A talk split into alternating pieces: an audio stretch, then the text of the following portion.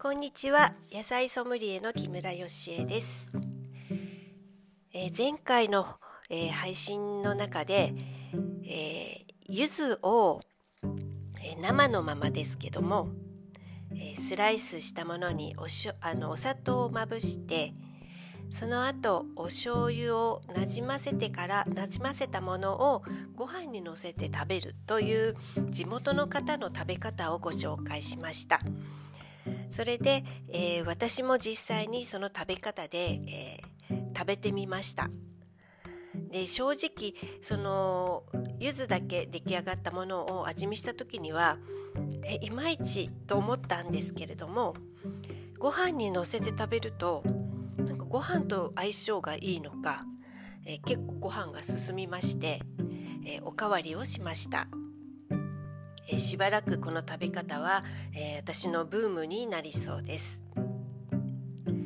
え柚子は保存する時に、え短期の保存方法としては、え一つずつえー、新聞紙やラップで包んで冷蔵庫の野菜室か、えー、冷暗所で保存します。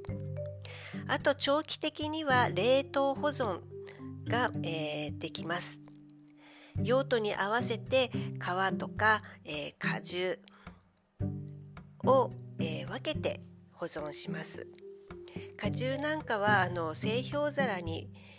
こう冷凍してあの保存すると、えー、使い勝手が良さそうですよね。私もお正月に、えー、あのお雑煮に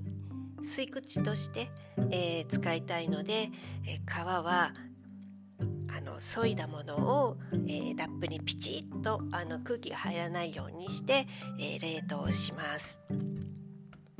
まあ、そうやっていると結構柚子の使い道っていうのはこの季節あのたくさん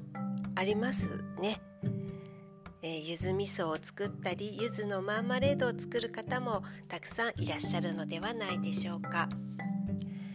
えー、まだまだオリジナルのレシピを持っていらっしゃる方もたくさん、えー、いらっしゃると思いますが次に私が作りたいのは塩柚子です。先日買った、えー、渡辺康弘さんという方のレシピ本で「え、毎日食べる家で一人で」という、えー、本なんですがその中に塩柚子の作り方が載っていました。えー、柚子を、えーまあ、何等分かに切ったものをその重量の15%の塩で、えー、なじませて、えー、1週間後くらいから、えー、使えるよっていうものなんですけれども、まあ、大根おろしと混ぜて、え焼き魚に添えたりということが、えできるようです。前に塩レモンっていうの流行りましたよね。それのゆず版といったところでしょうか。これもあの保存しながら使えるという感じなので、えー、作ってみたいなと思っています。えー、来週は、えー、ちょっと私はあのワイン検定を控えていまして、えー、猛勉強したいと思いますので配信をお休みさせていただきたいと思います。再来週最初の、え火曜日の、え配信ではその結果どうだったかお伝えできたらいいなと思っていますでは再来週の火曜日に、えー、ぜひまた、えー、つなげてみてくださいありがとうございました。